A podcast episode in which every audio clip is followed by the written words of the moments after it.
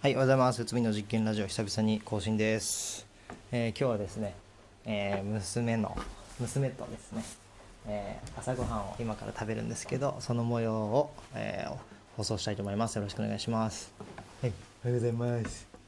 たまちゃん、おはようございます。えー今からですね、何を、ま、僕が毎朝娘に与えているのかっていうのをお伝えしながら、えーお伝えしたいなと思ってます。まずはですねお茶ですね。香り香る麦茶を買ってます。うちあ香り香る麦茶だっけ？健康ミネラル麦茶か。健康ミネラル麦茶を買ってます。それを、えーストローを通じて娘にもあげてますね。はい。娘だいぶ食いしん坊なんでね一回食べ出すと次の一口が遅いとすごい怒るんですね。で次は？はい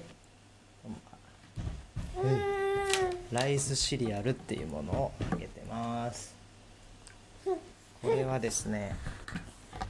はい。ライスシリアルっていうのはですねガーバー社っていうところが出している、えーお米から作った、えー DHA とあとプロバイオティクスっていうものを添加している、えー食品です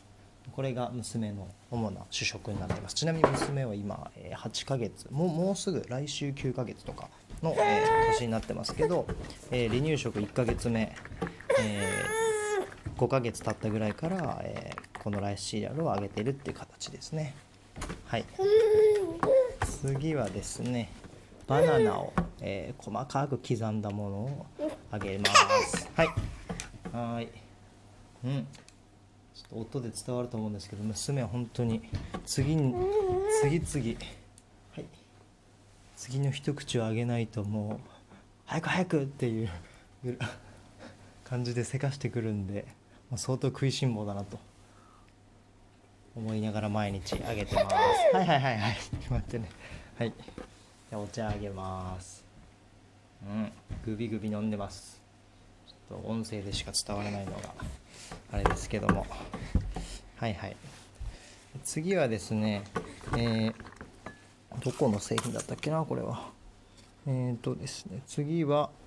えレトルトパウチ食品なんですけども、えーこちらをあげたいなと思ってます。はい、えーと朝日グループ食品株式会社から出てる、えー、グーグーキッチンというシリーズの鮭の海鮮中華粥っていうものをあげてます。はい。えっとライスシリアルで。シェアキッチン人とあら。ば西本町店はなんだ？神戸市の元町通り。すいません。家の Google ホームが反応したみたいで。えーっとグーグーキッチンの鮭の海鮮中華粥っていうのをあげてます、うん、さっきライスシリアルで今回これ中華粥で一食の中になんでおかゆみたいなのが2つもあるんだと思うかもしれないんですけど娘はちょっとライスシリアルシリアルが好きすぎて普通の、えおかゆをなかなか食べないということになってきたんでちょっとあの4月から保育園に行くにあたってちょっとライスシリアルってあの輸入しないと、えー入手できないものだったりするんでちょっと保育園の先生を困らせないように今から普通のまご飯おかゆも、えトレーニングし始めてるっていう状況ですね。はい。でプラスうちの娘はですねはいはいはいはい。待って待って。バナナあげようバナナ。はい。はい。でお茶。この今お茶またあげてるんですけど、まあ、何口かに1回ストローで、えー健康ミネラル麦茶を与えてます。で健康ミネラル麦茶はですねあのペットボトルのペットボトルをちょっとまあ仕方なくペットボトル買わない主義なんですけど基本的には、まあ、娘のこのお茶だけはペットボトル OK っていうふうに自分にしてるんですけどペットボトルの外側に、えーと赤ちゃんに与えて OK ですみたいなマークが書いてあります。これが書いてある、えー通常の大人が飲む飲料水結構少ないんですけど娘はお茶大好きなんで、えー自分たちで作るっていうこと、あのえー手段も選べるんですけど、えー、と一番衛生面を考えてペットボトルで健康ミネラル麦茶を、大量に購入してます。はい、まペットボトルじゃないとダメな理由というか、えー自分たちで沸かすのがダメな理由としては結構すぐですね菌が実は、えー自宅で、えー調理したものってすぐに冷蔵庫とかに調理した後入れないと菌が繁殖しやすいんですね。これはもう調べた結果分かったことなんです。でそれで実際に僕とか、えーまあ、特に妻がお腹を、壊してたりしたんで自宅で、えーお茶を特に冷たいお茶を作る一回冷まさないといけないお茶を作るっていうのは、えーうちでは一時中止してます、ねあんま気にしないというかお腹が強い人は全然いいんですけど、えー我々夫婦はそれをやめてからあのお腹が痛くなるってことがなくななくなったんで、まあ、結果的にちょっと不本意ではありますがペットボトル飲料を購入してしまってるっていう状態です。これは後々脱却できたらなと思ってますしそれ以外のところで、えーちょっとそれますけど環境に配慮した、えー行動ができているかなと思ってるので現状はそこは甘えさせてもらってます。はい。で、えー、とこのラ娘の主食になってるライスシリアルの話にまた今ライスシリアル食べさせてるんで戻るんですけど、えー、となんであの離乳食を、え手作りしてないのかということを説明したいなと思うんですけどいろいろデメリットが大きいというところですね。まずそもそも、えー手作りするとかなり時間がかかるということ。まあ今日僕は娘が起きた時間なんで6時10分ぐらいに起きてるんですけどで1時間後の7時10分ぐらいから、えーご飯をあげてるんですけど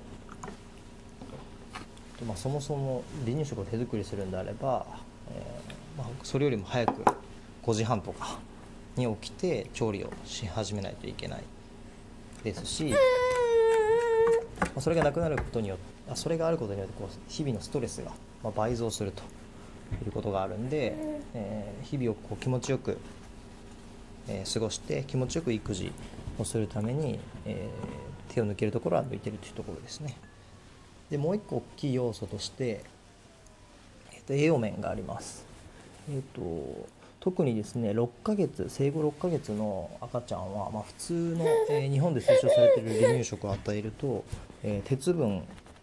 と,、えーと亜鉛ですかねが圧倒的に不足するというふうに言われててそれが実はあの赤ちゃんに結構悪影響を及ぼすという、えー研究結果も出てます。で日本だとあまりにも、えー一般化じゃない一般的に普及してないので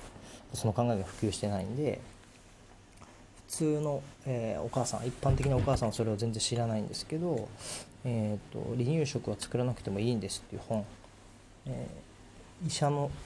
えーママが、えアメリカですかねでの生活から日本に帰ってきて、えあまりにもこう海外と日本の、え離乳食に対する考え方と、え実情が違うということに危機感を持って作った本なんですけど、まあ、それを、えー思いっきり参考にさせてもらってましてそれをもとに、えーうちでもライスシリアルを導入したという感じです。まあ、iHerb っていうあのプロテインとか売ってるサイトで海外のサイトで買えるんですけど、まあ、いかんせん、えー在庫がすぐなくなるのと,、えーとまあ、在庫なくなった時に入手する方法がメルカリで、まあ、倍ぐらいの値段を出さないと買えないみたいな状況はあるんですけど、まあ、そこは娘の健康最優先で、えーライスシリアルを選ばせていただいてます。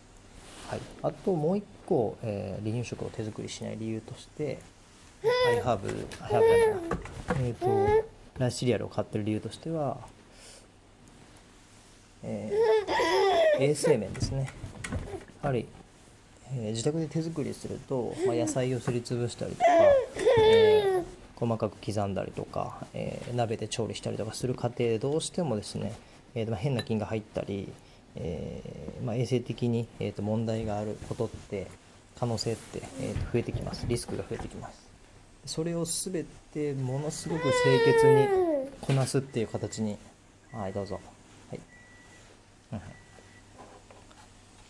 清潔に保つっていうことにもかなりストレスと労力がかかるので、まあ、そこを取り除くために、ライスシリアルとかこういうアサヒグループ食品で作った、えー離乳食を購入しているというところです。はい、で日本はあの結構その天然文化が強いというかまあ、整形するとかにも、えー抵抗がありますし、まあ、人工的な何かよりも天然のものを与えないとダメみたいな考え方がかなり強いんですけど、まあ、海外だと,、えーとそんなことはなくて、まあ、より合理的に衛生的に、えーまあ、全てのものを進めていきましょうよみたいな考え方がしっかり根付いているので、えーそもそも離乳食コーナーでの、えー商品の数が日本と海外だとも圧倒的に違うみたいなんですね。ちょっと僕が海外です。離乳食コーナーを生で見たわけじゃないんで分かんないんですけどその離乳食は手作りしなくていいんですっていう本にも、えそのように書いてありまして日本だと本当にスーパーとかでの離乳食コーナーで本当にビビたる、えスペースというか狭いスペースに、え少ない選択肢が置かれてるんですけど海外だと本当にものすごい量の、え種類の離乳食が販売されているらしいです、はい、それぐらい、まあ、日本と海外での、え離乳食を手作りするしないの意識って、ま、違うということがそこから読み取れました、ですね。だいぶ静かになってきましたけど。だいぶ静かに食べてくれるようになりましたが残りもう1分なんで、えー最後1個だけ説明すると,、えー、と毎朝僕が、えー離乳食を作ってます。妻は、えー、と夜中にま授乳したりとか娘と一番近いところで寝てるのでぐずった時に、えー娘をこう寝つかせる。熱、えー、とそうですね。ために、えー、と夜中何回か起きたりしてるので、えーとまあ、朝はその分しっかり寝てもらおうということで僕が妻よりも1時間1時間半ぐらい早く起きて、えー娘に、